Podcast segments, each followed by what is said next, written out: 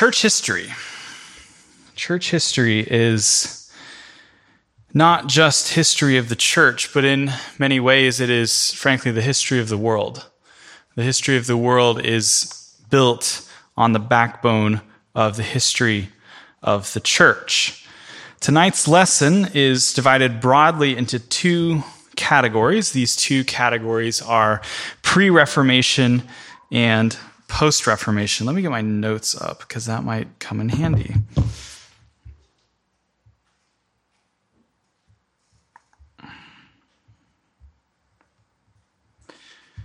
Uh, I was going to do it in four sections, but I thought that dividing in, dividing it into two is actually a little bit more um, like historically logical in that sense. So, um, if you know anything about the Reformation, you know roughly when that is. Um, you know that we have um, an unequal balance of attention that we're going to spend um, if we're dividing it into two major sections. The first 1500 years are one section, and then the second 15 or the second 500 years um, are the second section. So uh, we're going to be skipping our way through, frankly, skipping our way through all of this, but especially skipping through this pre Reformation era uh, because it's just a much larger section. If you're trying to cover the events that take place over a 2,000 year period of time in an hour to an hour and a half, there's just a lot of stuff that we have to skip. So please keep in mind that this lesson tonight is very much an overview and not to be considered exhaustive. There's also notes available for you on the app. So if you have the church app, or if you don't have the church app, I'd encourage you to get it. It's a search for PBC NYC in the App Store, and then under um, one of the sections, probably sermons, then Wednesday worship, then um, this lesson seven, then click on those three things and then click notes under lesson seven, and you should see the PowerPoint. I give you the PowerPoint not so you can scan ahead and see what we're going to say and then zone out, but rather so that you can follow along in the time. Also, it's helpful if you're looking things up later, or if I say something wrong, it's helpful for you to be able to look it up and to verify, or if there's something wrong in the notes, you can see that the person actually lived in a different time period than what I said on the notes. So, um, my lessons are not infallible, so feel free to um, check things out, look things up. Um, so, starting off with pre Reformation, uh, if you were to ask a Roman Catholic who the first pope was, they would say Peter. Um, whether or not Peter is the first pope is not something I'm interested in debating tonight. Uh, just tonight's lesson, I would like to start after the close of Scripture. So that's why we're starting with Clement. Clement I, Bishop of Rome from roughly 88 to 99 AD. Uh, the second person to mention is Polycarp. Uh, Polycarp is Bishop of Smyrna. So I thought about doing just a list of the, the, the popes, but that would take a very long time if I'm going to do anything more than just read their name. And if you want to read their name, you can read their name on your own. Um, so the names of these people that I'm going to mention are not all the popes or bishops of Rome, but are a smattering of interesting pre Reformation figures. So the second name here is Polycarp. Polycarp is a disciple of John the Apostle. John the Apostle, the guy who wrote the book of Revelation and John and 1st, 2nd, and 3rd John. So, one of the thoughts that is popular is that um, there's religion and then there's the real world.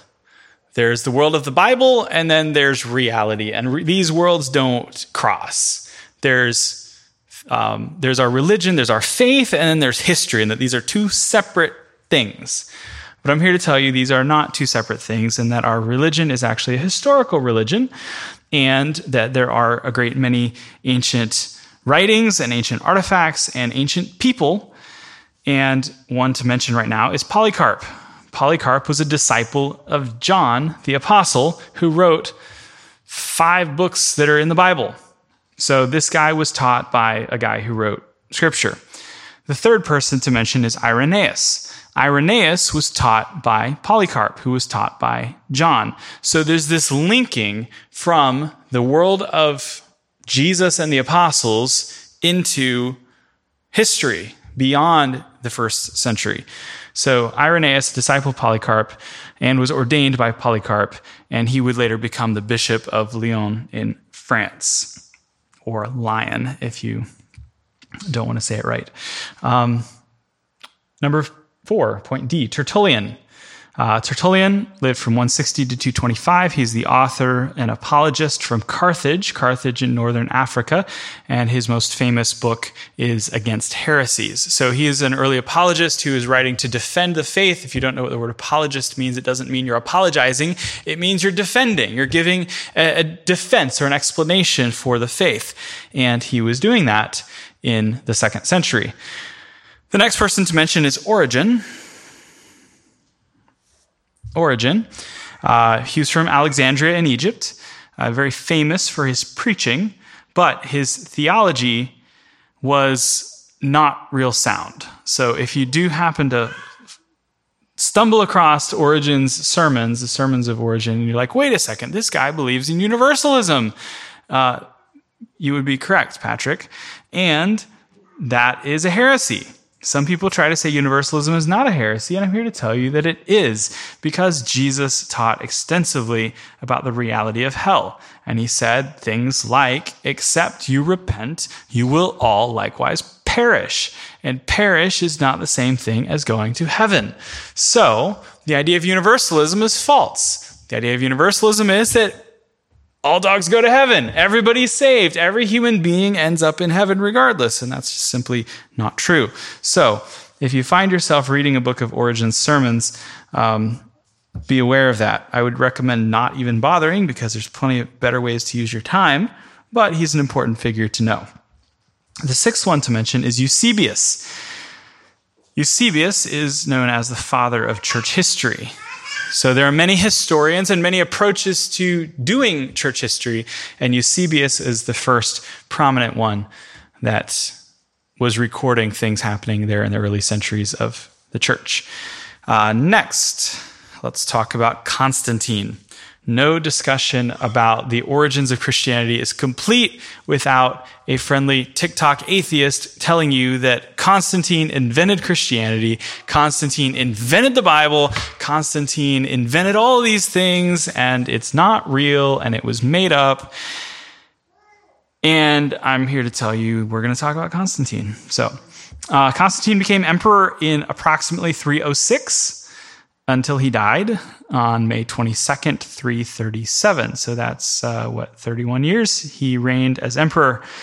Um, his conversion is, uh, I would consider, highly suspect. he certainly was converted in some sense, but the motives and the reality of it, whether it was actually converted to to Jesus or to something that he saw as politically expedient, that's another matter completely.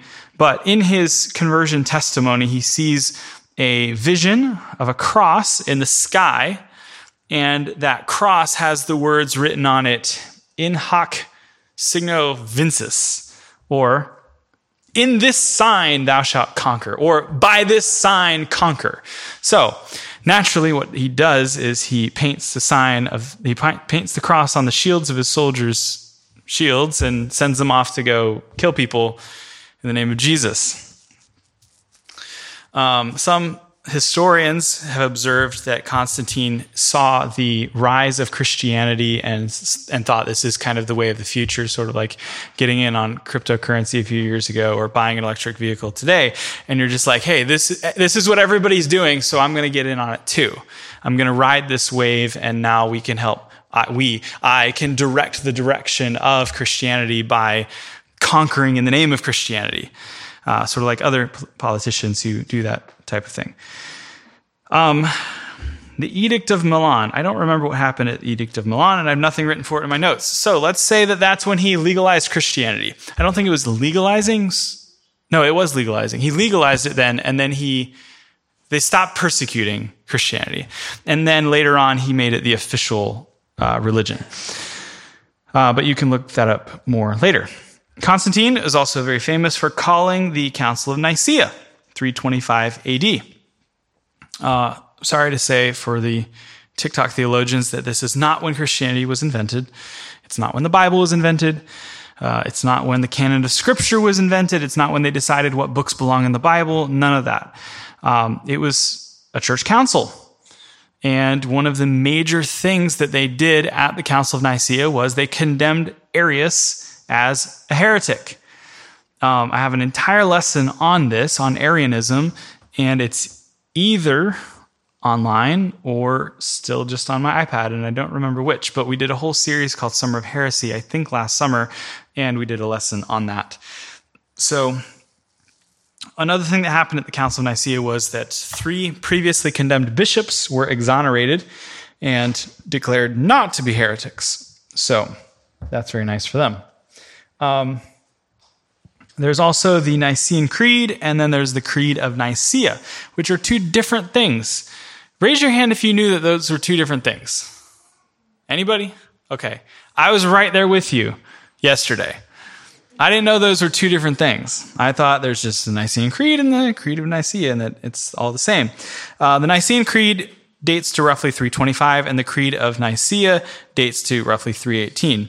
Uh, and I have here for you the um, the Creed of Nicaea. We believe in one God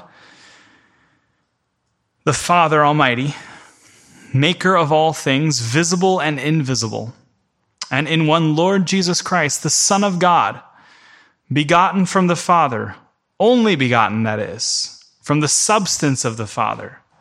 God from God, light from light, true God from true God, begotten, not made. That's important because Arius believed that Jesus was a created being. Christianity teaches that Jesus is eternal and not created. Uh, the only begotten, that is from the same substance of the Father, God from God, light from light, true God from true God, begotten, not made, of one substance with the Father, through whom all things came into being, things in heaven, things on earth, who, because of us men and because of our salvation, came down and became incarnate and became man and suffered and rose again on the third day. When we say suffered, remember, we mean died. He died and rose again on the third day, and he ascended into heaven and will come to judge the living and the dead and in the Holy Spirit. But as for those who say there was when he was not, in other words, there was a time when he was not. So for those who say there was a time when he, Jesus, was not, and before being born, he was not, and that he came into existence out of nothing, or those who assert that the Son of God is of a different hypostasis or different substance, or created, or is subject to alteration or change, these the church, the Catholic Church, the Apostolic Church, the Universal Church, these, the church, anathematizes. So that's the biggest difference. This last section is the biggest difference between the two creeds. I'm about to read the second one here in a moment. But the Creed of Nicaea includes the curses at the end, the anathematization, to pronounce curses upon you who deny these things, who distort these things, who say that Jesus is a created being. So this is coming out of the conflict with Arius at the Council of Nicaea, because Arius is coming in saying, Jesus is not eternal. He is not of the same substance as the Father. He is a lesser being. He is less than the Father. And the council, they came together. They're considering this issue studying the Word of God and saying, no, Jesus is of the same substance as the Father, of the same essence as the Father. And the way I've illustrated this in the past is that the substance or es- essence of this pulpit right here is wood. Let's call it oak. And if you drill down into it, what you find is more oak. And if you cut it in half, you find more oak. So this is of the essence of oak. And so the essence of God is God. And in that way, the essence and substance of Jesus and the essence and substance of God the Father and the essence and substance of the Holy Spirit is all the same. It's the same essence. It's the same deity. It's the same divinity. They're of the same essence, the same godness. Father, Son, and Holy Spirit. One God, yet three persons.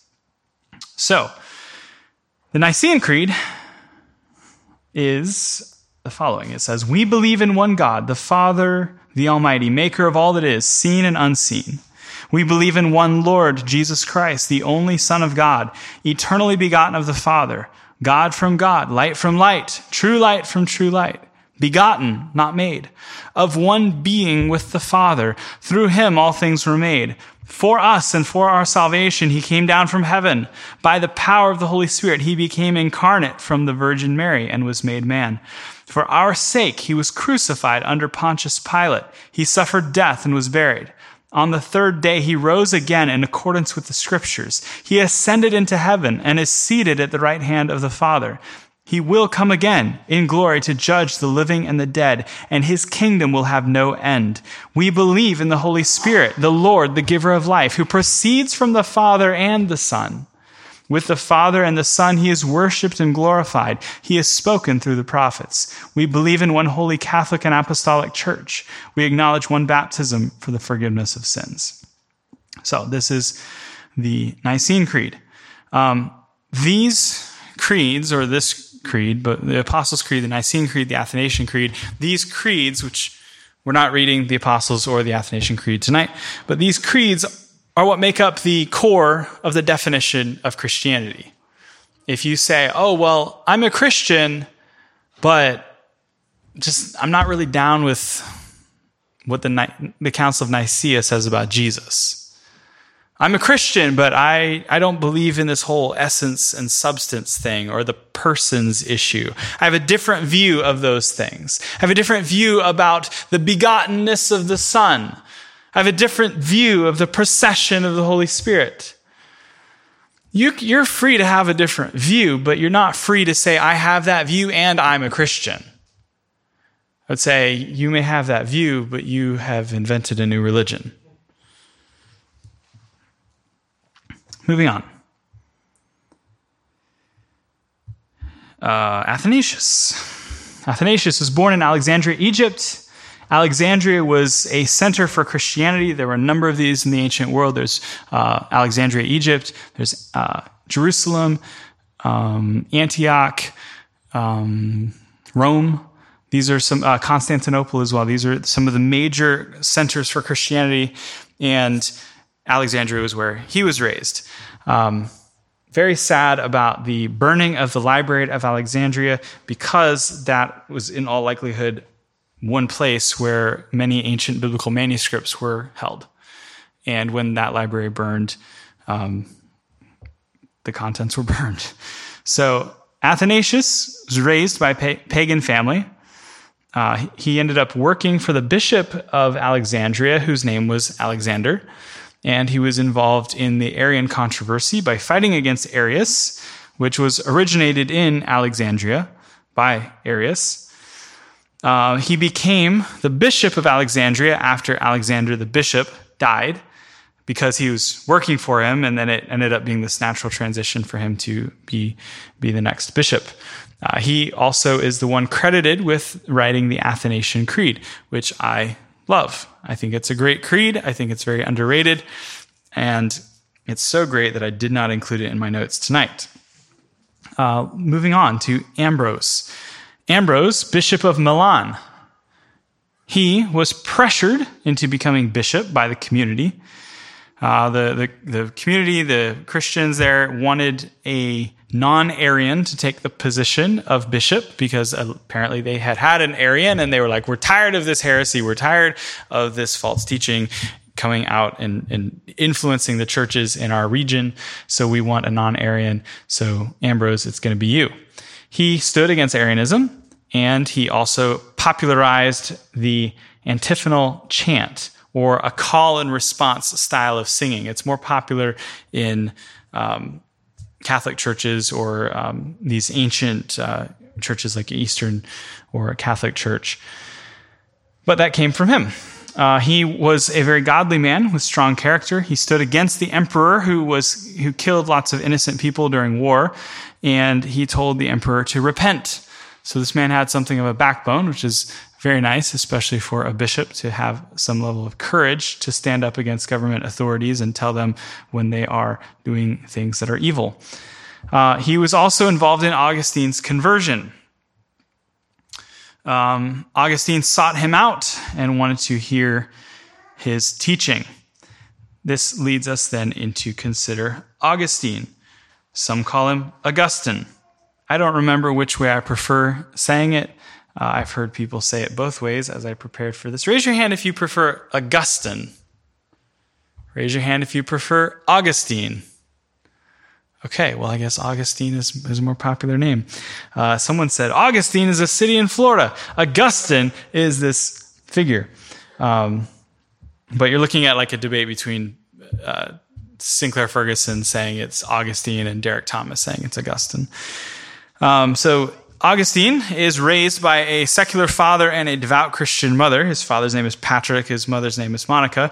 And his mother fervently prayed for his conversion and followed him around in his life as he moved from place to place, praying for, longing for, hoping for his conversion. Uh, some called her the first helicopter mom and um, just like hoping to influence him for Christ. He was not a godly man. He was particularly uh, a rough character, an evil man who would steal things just for the thrill of stealing. He was a very immoral man as well. And so this definitely broke his mother's heart. He moved from Carthage to Rome in 374. Then he moved from Rome to Milan in 384 at the age of 30. And the reason for the move was to teach speech or rhetoric. And there in Milan, he encountered Ambrose. He heard his preaching, and because of that, began to study the Bible. Uh, the consequence of studying the Bible and interaction with Ambrose. And Ambrose was not just a preacher, he was also a shepherd, a pastor. He was kind in his relations with Augustine. Uh, he, he had care for him, not just barking sermons at him, but actually interacting with him like a real human being. And that made quite an impression on him. And eventually, Augustine was converted in a garden after hearing the words from a small child, probably on the other side of a fence, saying, Tolle lege, meaning pick it up, pick it up and read. And so apparently he had a Bible handy. So he picks up the Bible and turns it open to wherever the, where, where it falls open and sticks his finger on the page. And there he is on Romans 13, 13, which says, let us not, uh, let us uh, walk honestly as in the day, not in rioting and drunkenness and other things which I didn't write down in my notes. But he reads this and is terribly convicted and recognizes his need for Christ. And so he is converted as a result of this. Uh, he wrote his most famous book, Confessions, which is his biography, but it's it's sort of a theological biography or a spiritual interpretation of his life, written to cover roughly ages zero or one to age 35.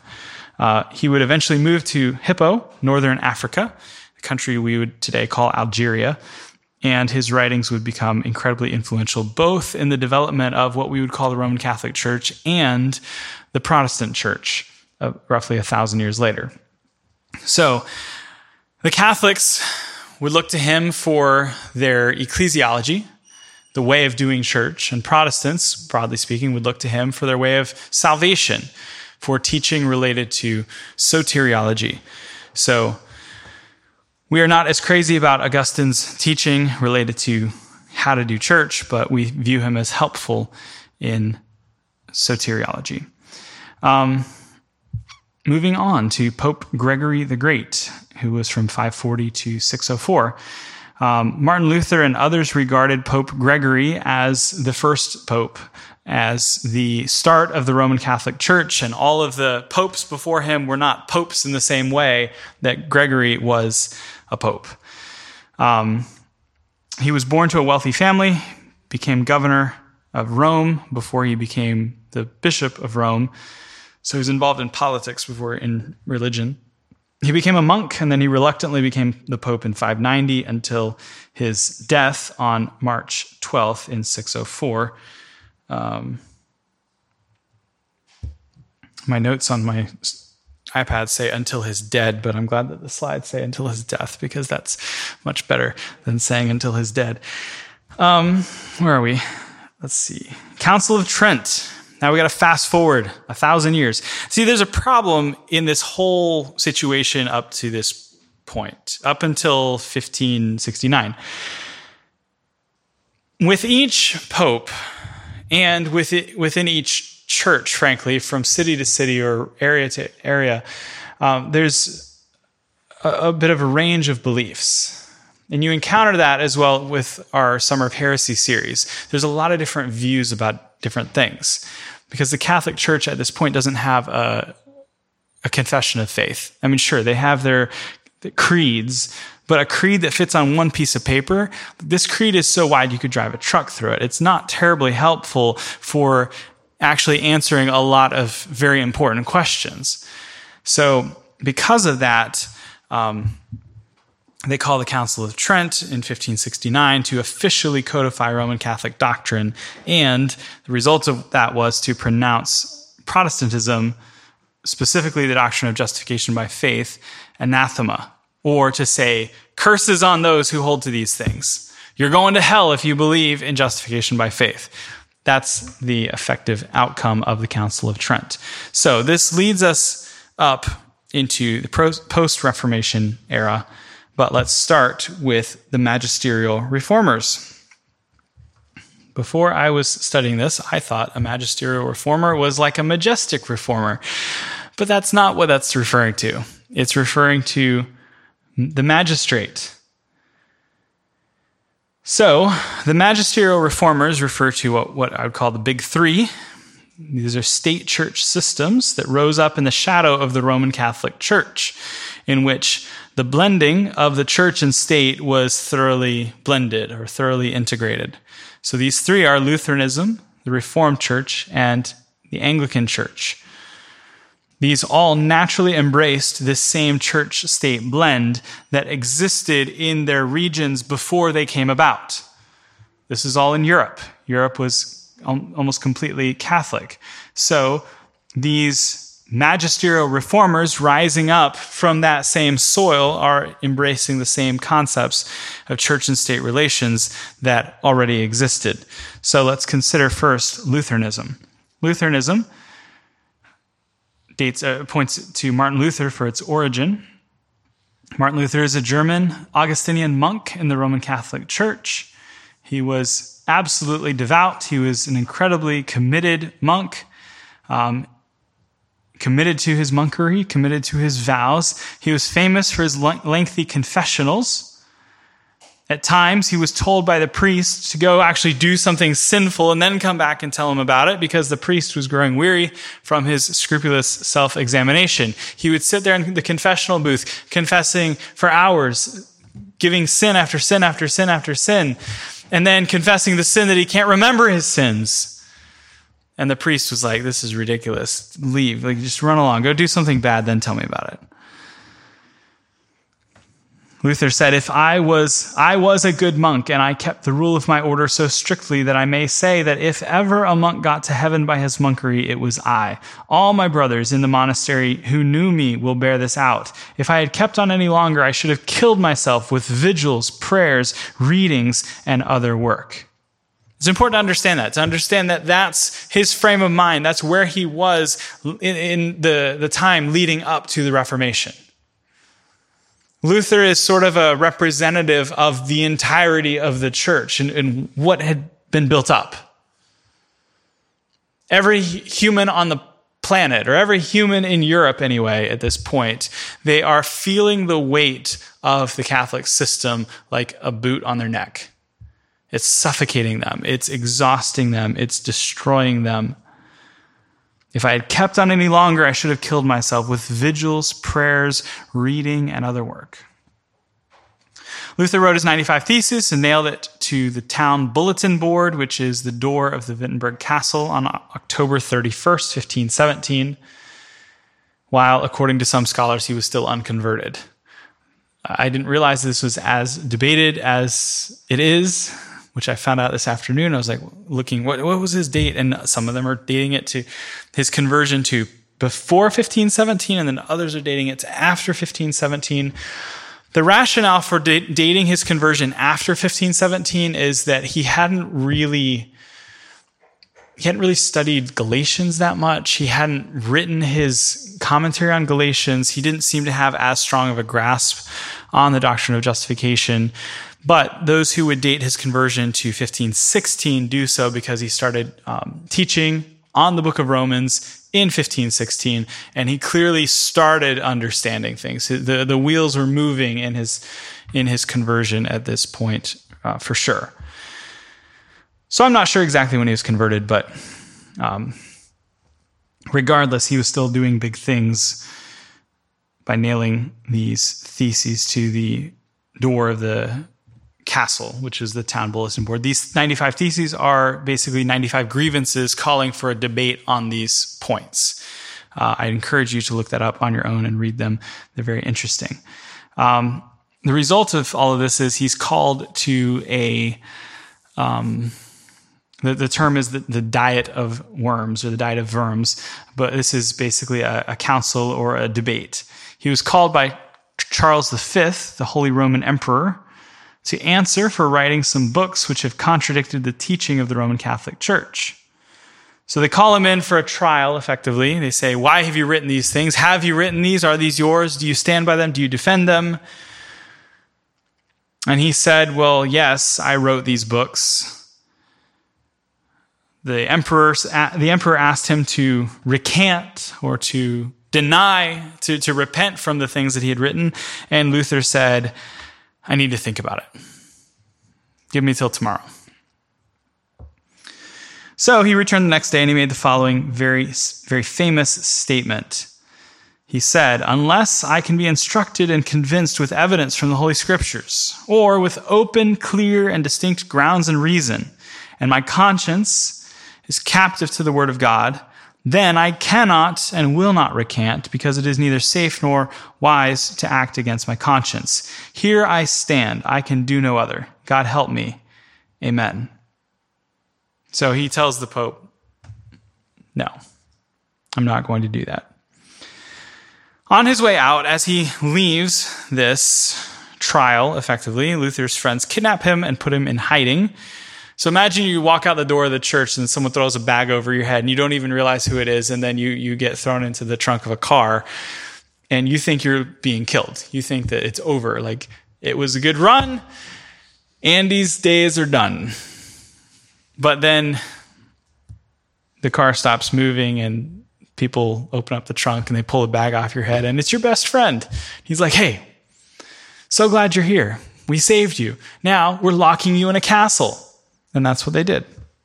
So they locked him up in the uh, Vort, Wartburg, Wartburg, I don't know how to say it, the castle, and he would continue writing and translating the Bible into the German language. Um, his translation of the Bible was was massive for the German people. It defined the German language. It um, it, it, functioned almost like a dictionary of sorts, where it's like, this is the way we spell the words that we have. And that Bible translation would be used for, for 500 years. Um, moving on. After the first magisterial reformer, Martin Luther, we want to talk about John Calvin. He is famous for a thing we call Calvinism. Um, though there is, again, very legitimate scholarly debate about whether or not Calvin was a Calvinist. Um, a friend of mine wrote his dissertation trying to debunk the idea that Calvin was a five point Calvinist, that Calvin was actually a four point Calvinist. That's what he did his dissertation on at Southwestern Seminary. Um, regardless whether or not Calvin was a five pointer or four, four pointer, it doesn't matter. The Bible still teaches five point Calvinism. So we can carry on as our card carrying Calvinists. Uh, he's born in Picardy, France, and he dies in Geneva. Uh, he wrote his Institutes, published in 1536 at age 27. So, if you, raise your hand if you're 27 or older. Okay, what have you been doing with your life? So, he writes this book that's one of the most influential theological books in history by the age of 27. Um, it's just astounding to think about. They would they would sell out and run multiple printings and revisions, and it it's just staggering that he wrote this at such a young age. His background training is as a lawyer, and he left the Roman Catholic Church uh, around 1530 when he would have been roughly 21 years old. He left France due to war and violence and persecution against the Protestants, and then he moved to Basel, Switzerland. For those who are into the quote, fight by flight methodology, and they would say, Ha, look, Calvin left France. And I would say, Yeah, he left France due to war, violence, and persecution. Not for taxes that are 3% lower. Um, there was actually risk to his life. And so, because of that, he moved for physical safety. Later on, William Farel recruited him to move from Basel, Switzerland to Geneva to help with the Reformation that William Farel was working on there in Geneva. Uh, then the men were kicked out of Geneva, and Martin Bucer re- invited them, recruited them to Strasbourg in 1538. Strasbourg is a border town on the border of France and Germany. And then in 1541, after three years, they are invited to come back to Geneva, and they did so. Calvin would bring, uh, he would bring about various reforms in the church in Geneva, including the following. Uh, this is a structural change to the church, and that is he believed in and taught four offices. So the office of pastor, doctor, elder, and deacon. As Baptists, we recognize two offices that of pastor, elder, overseer, and deacon. We don't really have the office of doctor, a doctor of the church, um, but the pastor is quite obviously a pastor, shepherd, preacher, uh, one who cares for souls. The doctor in this framework, the doctor is a teacher, sort of like an academic theologian. Uh, involved in pastoral training, involved in, in that type of education. And then the elder uh, elders were charged with looking after matters of church discipline, and then the deacons were deacons uh, looking after physical needs and, and practical matters. Uh, so that's the way Calvin's pastoral office and, and ministry was, was set up.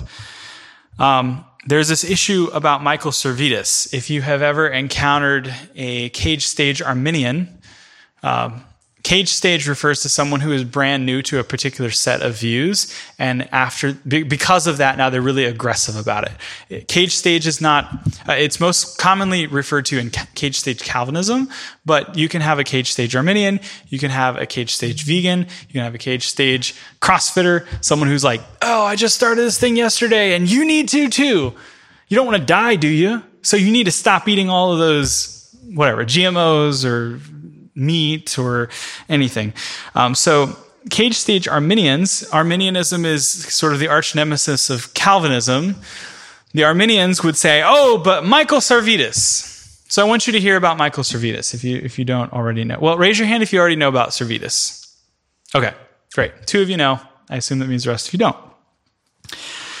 Servetus was a heretic, and he was executed in 1553. There.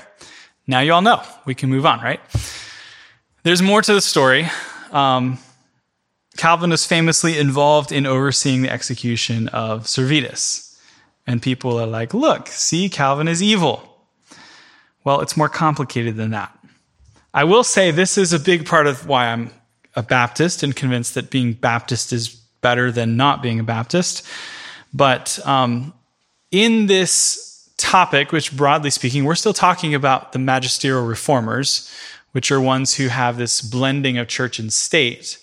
And so in the magisterial reformation, they're reforming the magistrate as well, reforming the government from being a Roman Catholic controlled government to being a Protestant controlled government. But nevertheless, there's still a merging of church and state. So to be a heretic not only makes you outside of the church, it also makes you at odds with the government because the government has its religious laws as well.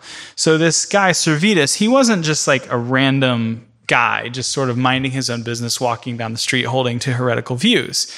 No, he was a particularly ornery promoter of heresies, and he liked to stir the pot, and he held to a number of heresies, including a Trinitarian heresy, denying the Trinity, and calling for debates and trying to push these heretical views.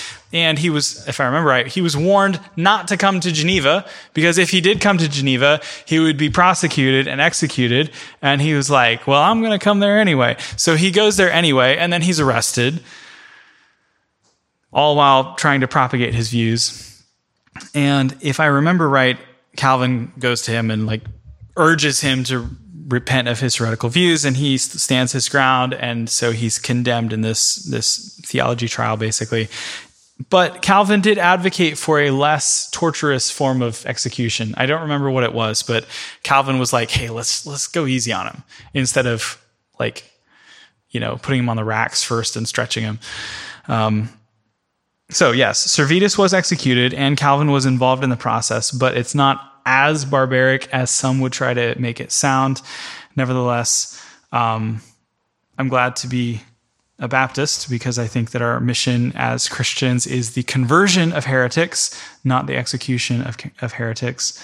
Uh, this is also part of why the Baptist movement is not under this point, this point of the lesson that we're on, and we're still under the magisterial reformers. So um, we'll get into Baptist thought in a few moments.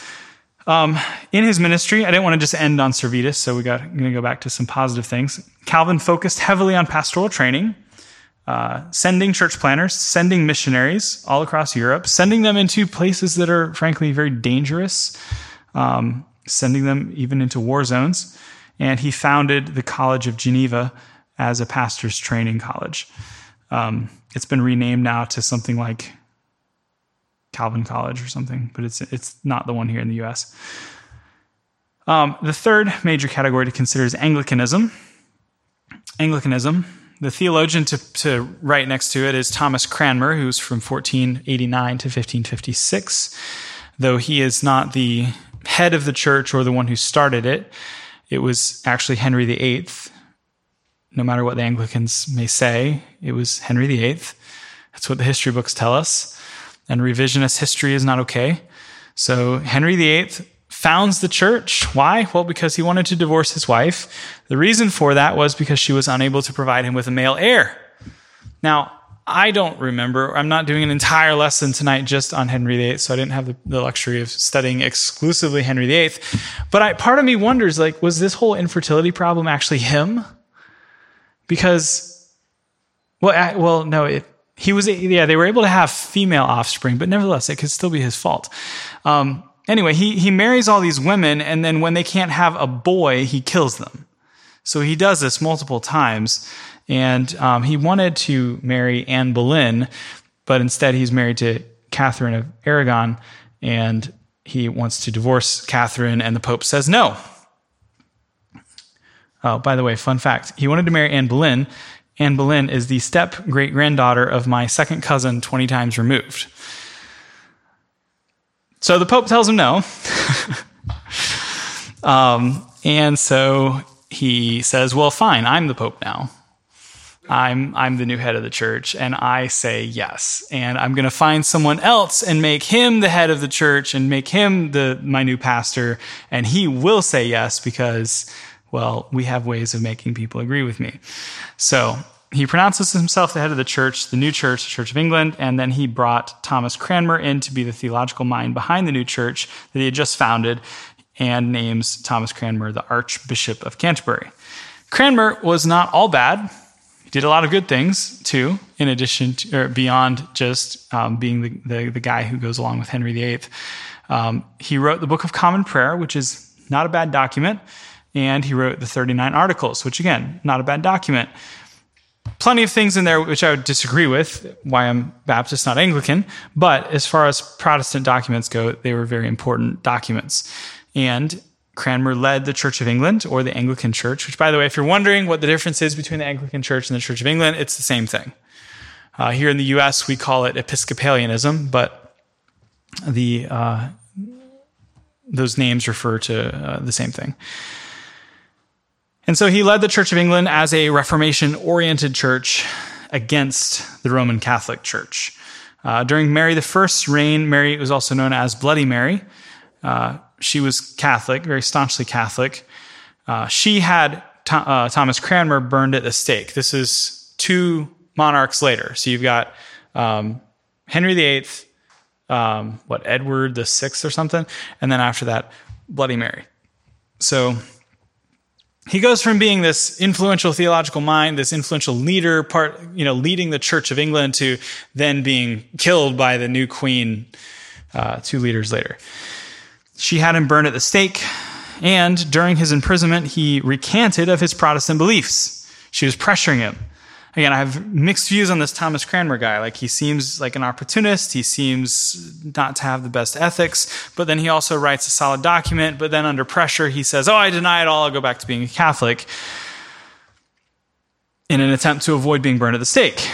But Mary demanded that he be burned anyway. So, on the day that he was burned, he repented of his repenting. He recanted of his recanting of his Protestant beliefs, and he goes back to his Protestant beliefs since he's like, hey, I'm going to be killed anyway. I might as well die believing in Protestantism.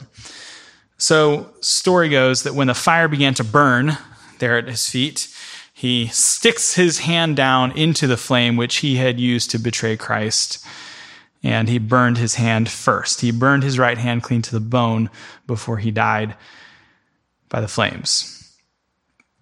Um, during many major events over the next hundred plus years, the Anglican Church would become this extreme mix between different types of churches, some being more Protestant and some being more Catholic or Anglo Catholic. And then in the centuries that would follow, this additional flavor, which is the wildly liberal type of churches where, you know, they have the rainbow flags on the front. You see them all across New York with Episcopalian churches. Um, the Anglican Church, even conservative ones, are famous for their ability to be unclear about their beliefs and practices. Uh, they even have a Latin term for it, which is via media, which is middle way. Um, so they're like, hey, you're a heretic and you're a Protestant and you're a liberal and you're a Catholic and we'll all just be together in this, in this church. And then you ask, well, what do you believe? And then the preacher starts getting really squirrely about it. Well, that still happens today, and it still happens today in New York City. A church that is supposedly conservative, supposedly Calvinistic, that has a lesbian intern, that has a lesbian bishop preach in their pulpit and post about it very positively and favorably on Instagram. And that priest or the rector, the one who's in charge of that church, is still then going and speaking at conservative reformed conferences. And they're like, yeah, he's a conservative. Isn't it wonderful that this historic church in New York City has a Christian pastor who is reformed and conservative and all those things? But it's not just what he personally believes in some sort of highly uh, nuanced way, but it's also what this man allows or what he endorses. Anyway, moving on. Presbyterianism. The third thing to consider is, or fourth, wait. Okay, we've moved on from our three magisterial reformers, uh, reformed churches, to now considering more post reformed or post Reformation churches. So there's Presbyterianism. Where does Presbyterianism come from? This is a great question as I was thinking about these things, because if you've got John Calvin and the Reformed Church on the continent of Europe, and you have the Dutch Reformed going on a little further north, but you have the Presbyterians, which in the modern world consider themselves the truly Reformed, um, they're coming out of the Westminster Assembly. But what is the Westminster Assembly? Because I thought, well, Westminster is clearly in England. We've got the Church of England. Why do we need Westminster Assembly? Why do we need a Presbyterian church if you have the Anglican church? Well, I'm glad that you asked. I was wondering the same thing, and I don't have a terribly satisfying answer. So if there are Presbyterian historians watching this, I'm very sorry for this hack job of history of Presbyterianism that you're about to hear. But this is the best I've got given the time allowed. Presbyterianism comes from a blending of the influence of John Calvin and John Knox. The Reformed Church of Geneva, and the Church of Scotland. John Knox, the Lion of Scotland, the hero of Scotland, the one who said, Give me Scotland or I die. That man and his thought, the Church of Scotland, combined with the influences of Calvin. Now, there's more to it than that. It's also combining the influence of Anglicanism and Puritanism. And it's a result of the development of the English Reformation, the things we've just talked about, King Henry VIII, and a bunch of other rulers and leaders and theologians and politicians. It also is a result of the movement, the consequent movement known as Puritanism. So you have the English Reformation in the 1500s, and then you have the Puritan movement, which effectively covers the entire 1600s. And then here we have, in the middle of all of that, Presbyterianism coming out.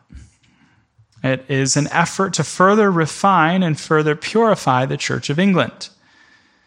During the Puritan and Nonconformist era, which was birthed out of the English Reformation, this, there was a notoriously messy blend of various types of church government. There's the Episcopalian form. Episcopalian not, is, it's not just Anglican, but it's also Roman Catholic and other types where there's a bishop or there's a pope. There's a, a leader who's the overseer over a network of churches. But then there's also the Congregationalist churches where a church is its own group of self governing people. There's also the fledgling Baptist movement beginning, which we'll talk about in a moment. And there's a lot of cults, all sorts of cults. There's even Mennonites.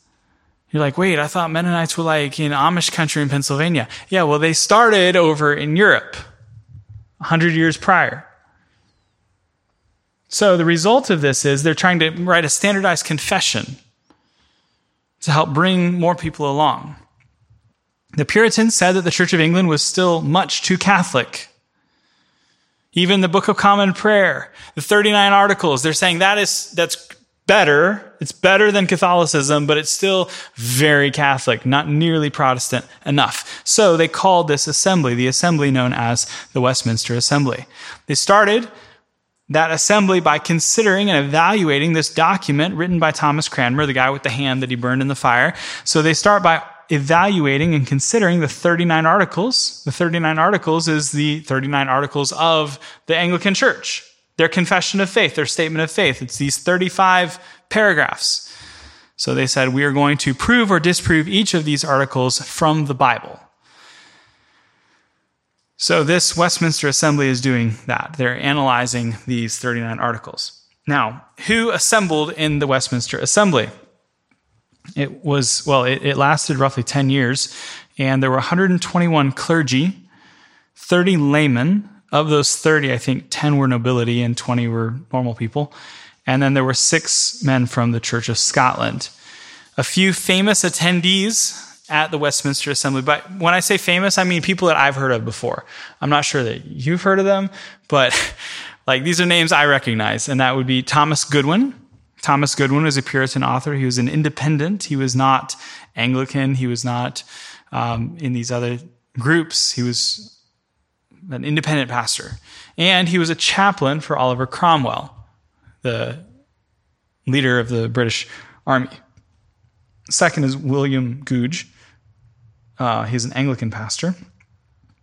The third famous attendee to mention is James Ussher, or Archbishop Ussher, who is the Archbishop of Armagh, which this man is Archbishop of Ireland. So he was the religious leader of the entire country of Ireland, and he came to this. Just so to help you understand, I say this, help you understand this is a big deal.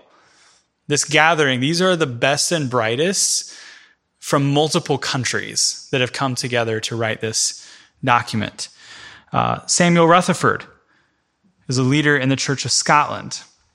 This is relevant for those who are observing some of the, the Christian nationalist debate because people who like the Puritans know of Samuel Rutherford. I quote Samuel Rutherford every now and then in sermons. There's a, a saying, um, he said, I, I feel as though I'm holding on by a, th- a thread but it is a thread of Christ spinning.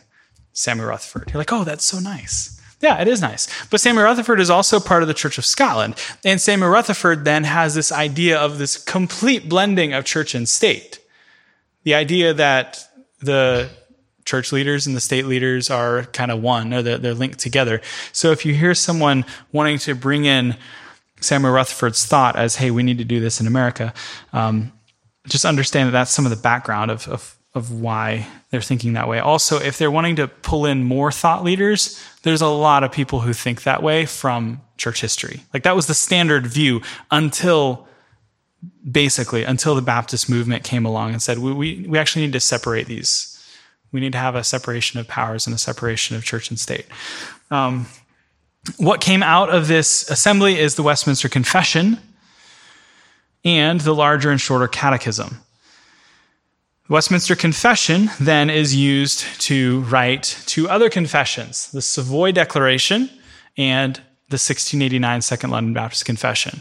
So the Savoy Declaration is the standard confession for the Congregationalist churches, and the 1689 then is the confession for the Baptist churches, particularly the particular Baptist churches. Moving on, the early Baptists. Um, just a couple principles. We talk about this pretty regularly in other um, other places and times, but um, the early Baptists are founded. The, the early Baptists are men who have come out of the Church of England. They're basically ex-Anglicans, and that's that's their background. That's what's going on at the time of the writing of their documents. And because of that, they're huge advocates for religious liberty and freedom of conscience. That you don't have to be an Anglican. You don't have to be a Baptist. We're not going to throw you in jail if you're not reformed. We're not going to throw you in jail if you're an Arminian. We're not here to kill people. We're here to convert people. We're here to persuade people. We're here to proselytize and, and evangelize. We're here to disciple people. So, a big part of that then is the separation of church and state, which is a Baptist distinctive.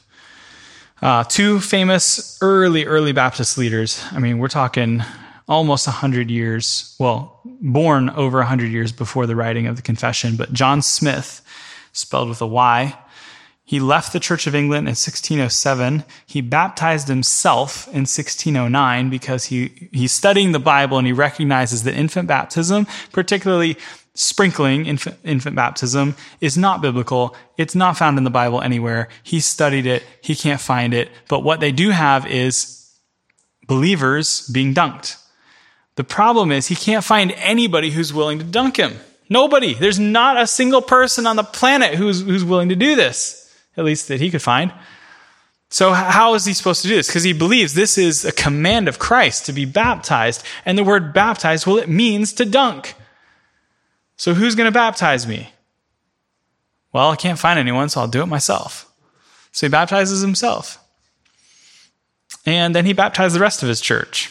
And Thomas Helwys, the next guy, was his first baptizee. Thomas Helwys is also one of the leaders of this church along with him. And uh, it's also important to know that both of these men are General Baptists, which is Arminian.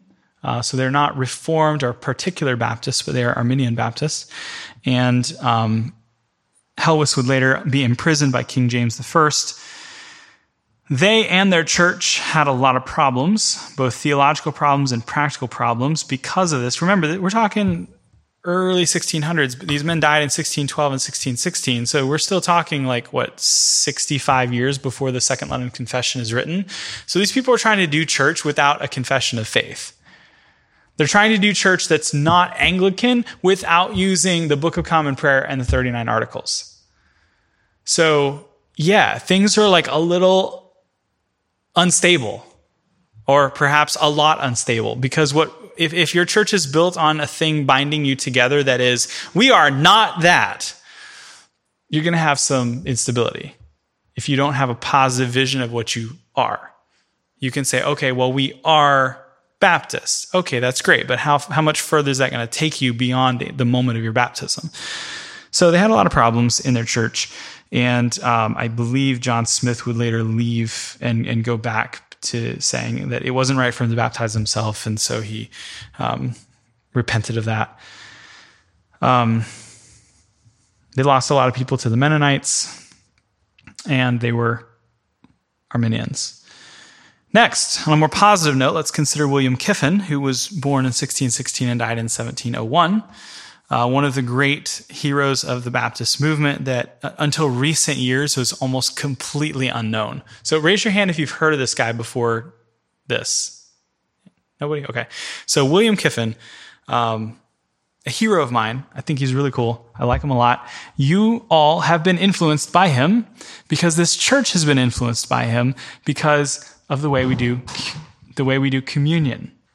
So I studied his writings during seminary, the result of which was becoming convinced of the not open communion position, or close, closed, whatever you want to call it. But we'll get into that in a moment. So, William Kiffin, his parents died in a plague, and he was incredibly sick, but God mercifully preserved him around age nine from dying at this plague. He's converted at age 18 and joins a Baptist church uh, and then he begins to, begins to preach shortly after that. He's arrested for preaching and then is called to be a pastor around age 21 and remained as a pastor of the same church for 61 years. So that's cool. Uh, I don't remember. I don't. Yeah, I didn't write down the name of his church, and I don't remember it right now. But he he pastored this one church for 61 years. Um, he traveled quite a bit he was in Holland for some time, and while in Holland, he enters into the wool trade. Now, how was he in Holland while pastoring a church in England for 61 consecutive years? I'm not sure. I'm not sure what happened. Did the entire church just be like, hey, we're going to go hide in Holland because there's too much persecution here in England? That's entirely possible because entire congregations would do stuff like that back at this time because there was such extreme persecution during this era, which is kind of the English Civil War and this time of of um, you know Bloody Mary and various um, horrible rulers.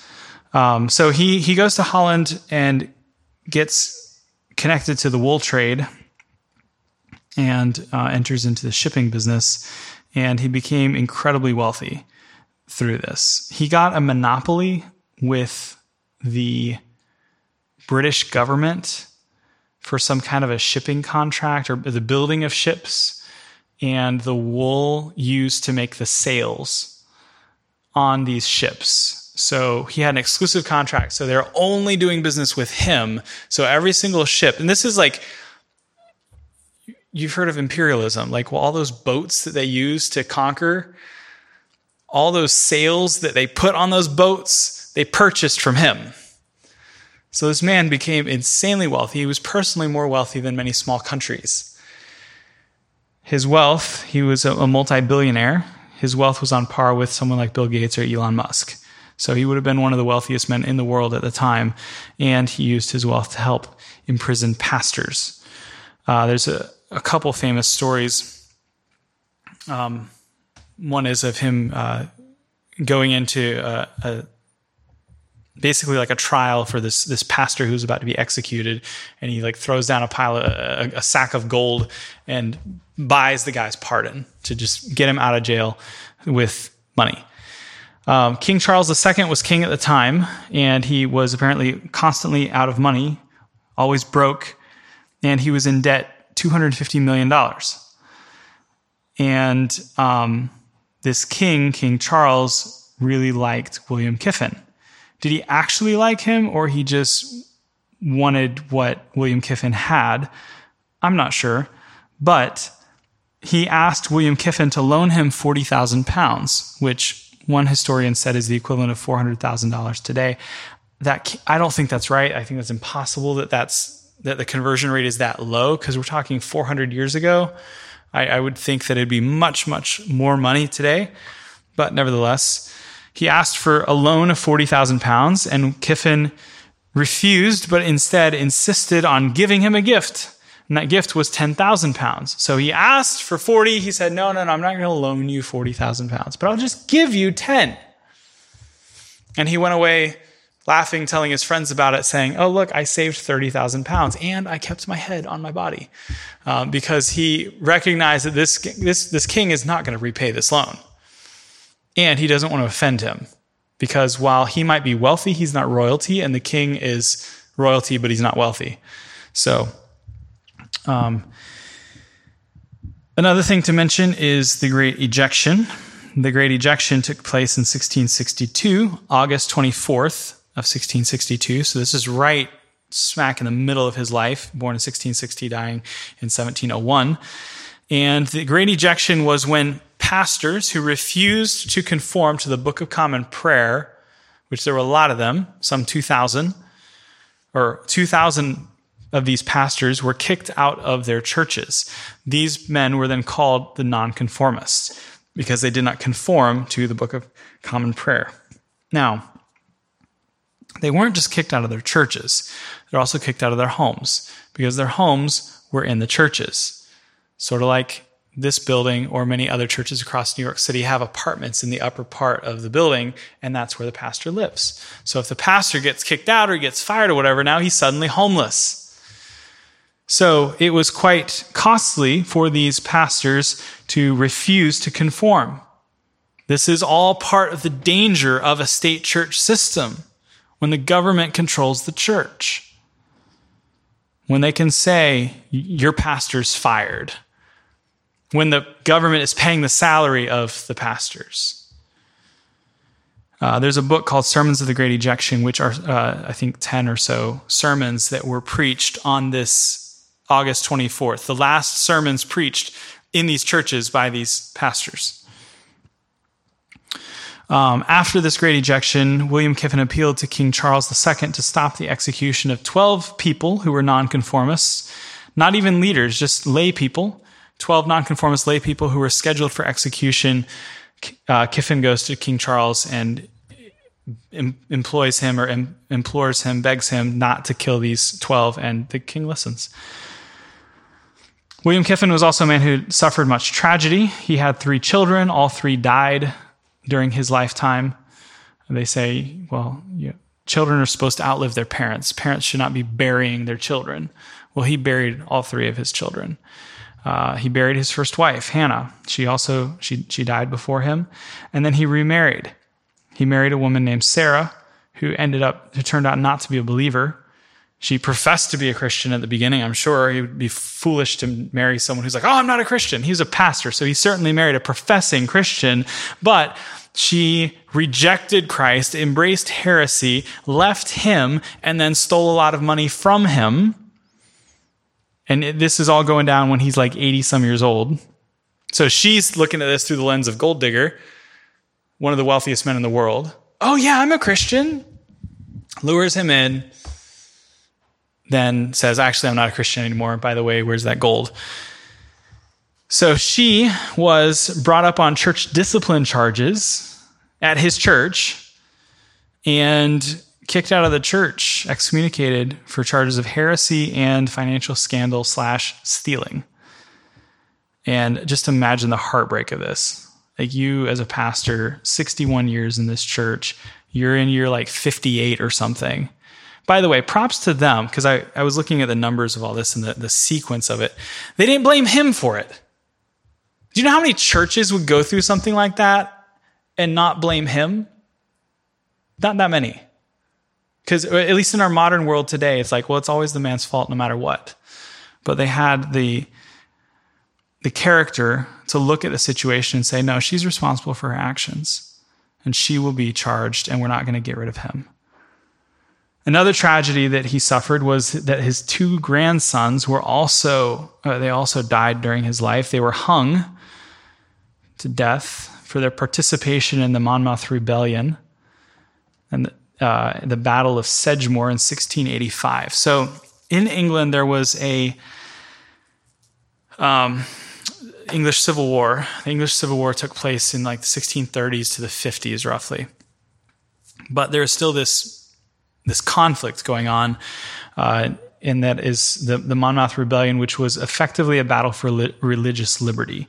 There were a number of people who were not happy about the, the Catholic um, kings and queens, and um, particularly James II, who was Catholic, who came after Charles II. Charles II being the king who was friendly with William Kiffin, and we kind of cooperate with him and work with him. But then James II comes in, and he is not so. Um, either kind or motivated by money.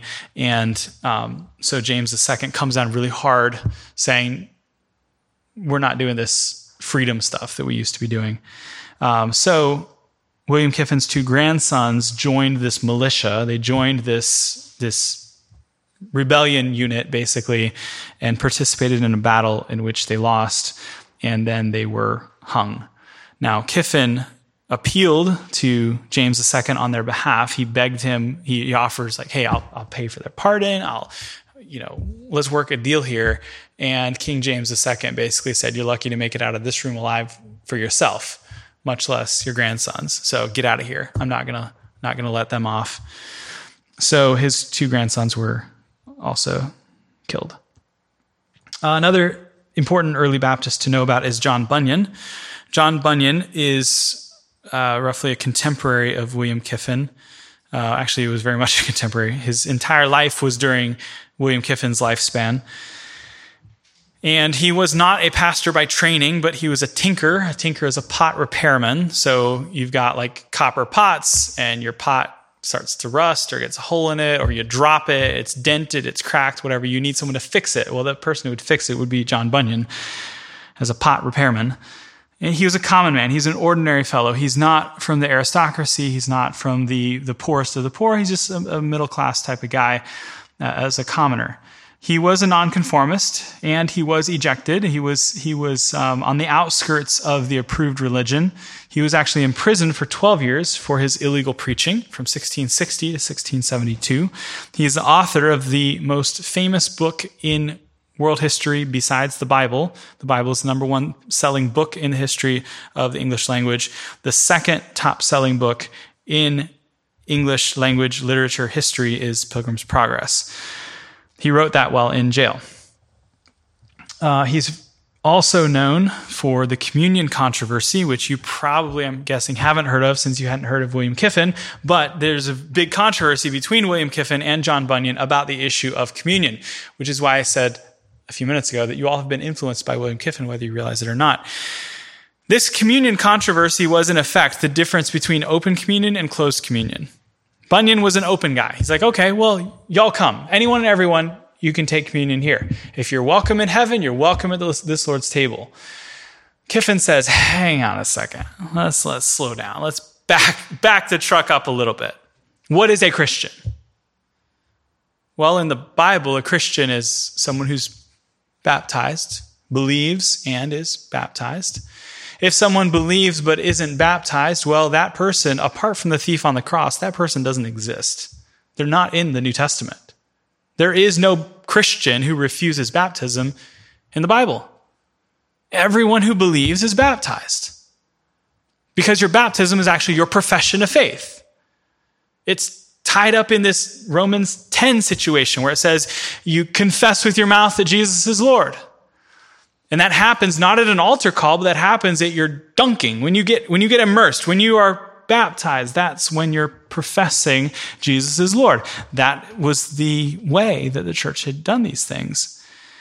Until John Bunyan comes along and says, ah, nah, we don't need to worry about that stuff. Too much, too detailed, too exclusive, too, you're turning people away. Kiffin says, no, you need to be baptized as a believer. And so they have this huge this huge controversy. What I've just talked about is their baptism controversy, but we're actually under the heading of communion controversy. So the same thing applies to that. The question is who is who is eligible to take communion? Kiffin says it's only Christians. And if you're not baptized, you're not a Christian. Sure, you might go to heaven, but what we call you we don't call you a Christian until you've called yourself a Christian. And the way that happens is through baptism. And so no one should be taking communion who hasn't been baptized. So that was the, the thought process that, that Kiffin um, had. And Bunyan said, whatever, like we're not, we're not dealing with that. Anyone should be taking this. Um, so you have the o- open communion versus closed communion, as well as open membership versus closed membership. You have to be baptized to be a member of the church versus you don't need to be baptized. You can just come and you can join the church. You can be an unbaptized member of the church. Now, question is why does believers' baptism matter if we don't stand for believers' baptism. There's a lot of people, like John Bunyan, who would say, Oh, I'm a Baptist. I believe in believers' baptism, but they don't insist upon it. We're a Baptist church, but we don't make you be baptized to join. If that's your approach, why does believers' baptism matter at all?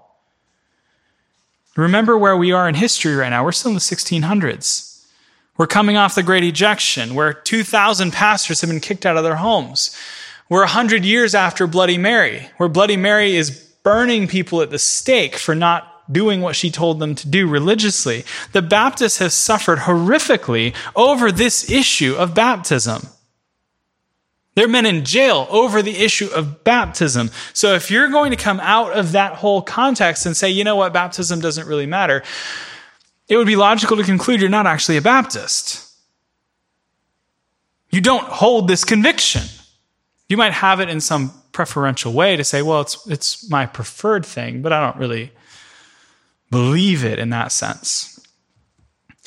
Now, there is a consequence to these ideas. The consequence of these ideas is that number one, John Bunyan's church doesn't exist anymore, and William Kiffin's church does. William Kiffin's church still preaches the gospel because they had a regenerate membership. John Bunyan's church didn't really care about those things their, their membership their membership roll, the membership roster wasn't carefully guarded to ensure that in order to come into the membership of this church, you have to have a credible profession of faith. You have to be baptized as a believer. You can't take communion unless you have a credible profession of faith and you've been baptized as a believer. So the way Kiffin did these things literally is the exact same way we do them here, which is where I got the idea for setting the, these things up here. It was from reading these documents, which I had to read in seminary part of why seminary is helpful. Because before I took those classes, I was literally like y'all saying, I've never heard of that guy before. Much less thought about these issues. Oh, uh, people consider John Bunyan to be Mr. Baptist, but the reality was he's barely Baptist at all. William Kiffin was Mr. Baptist. William Kiffin was the guy who was standing on these convictions. And William Kiffin was one of the just handful of men who were involved in writing the actual confessions of faith that made up the first London Confession and the second London Confession. Now, let's talk very briefly about particular Baptists versus general Baptists. The particular Baptists are the people that we would call Reformed Baptists. The general Baptists are people we would call Arminian Baptists. Um, today, here in the United States, this is all talking about England, but in the U.S., it's it's similar. There are a lot of different denominations of Baptists. So you have Southern Baptist, Nor- Northern Baptist, um, Reformed Baptists, Particular Baptists, um, Cooperative Baptist Fellowship, um, CBF, uh, GARBC. GARBC is General Association of Regular Baptists. Uh, ABC is American Baptist Church. SBC is Southern Baptist Church. Um, ABC is the old Northern Baptists. So the Northern Baptists and Southern Baptists split in 18, 1845 over the issue of slavery. And um, at the time, the Northern Baptists took the more progressive position, which was no slavery. The Southern Baptists said, yes, slavery, and you can be a missionary and be a slaveholder, and it's fine. And so they split the convention over the issue. And then um, the Northern Baptists just kept going in a, a, more and more and more progressive direction. Today, um, there's a couple of, of American Baptist churches in the city, ABC churches. Um, so you would have Madison Avenue Baptist Church, which typically has like Gandhi quotes on the sign. And then there's a Metropolitan Baptist Church over in Hell's Kitchen around 45th Street and 11th Avenue, roughly. Um, that one always has rainbow flags on the front. Uh, those that, that's normative of the ABC. So if you find any church in the ABC in America, typically in the northern part of America, that's what you should expect. You should expect rainbow flag, trans flag, whatever, Gandhi quotes on the front, um, Marxist fists, all sorts of things like that. It's no longer a Christian religion. It's it's thoroughly apostate, right alongside of Episcopalianism. Um, but what we're talking about right now is particular Baptists and general Baptists. So the general Baptists are Arminian, particular Baptists are not. They are particular.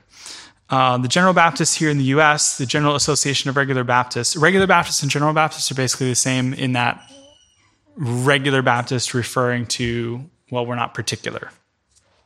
Now, today, the regular Baptists are not necessarily explicitly Arminian, but they're not Reformed. They would be explicitly not Reformed in their confessions. Um, this is relevant just because it's it's part of the background that I come from, where if you are independent Baptist, you would regard Southern Baptist as too far, too liberal, too far left, but GARB, G A R B C, would be more acceptable. So you wouldn't send your young people to a Southern Baptist seminary, but you would send them to a GARB seminary, which there's one in Pennsylvania, and there's one in Iowa, and there's one in Virginia, and there's one in Minnesota. So um, let's keep moving. First London Confession. The First London Confession of 1644 and 46. Um, it was actually written in 44, but it was kind of like published in 1646.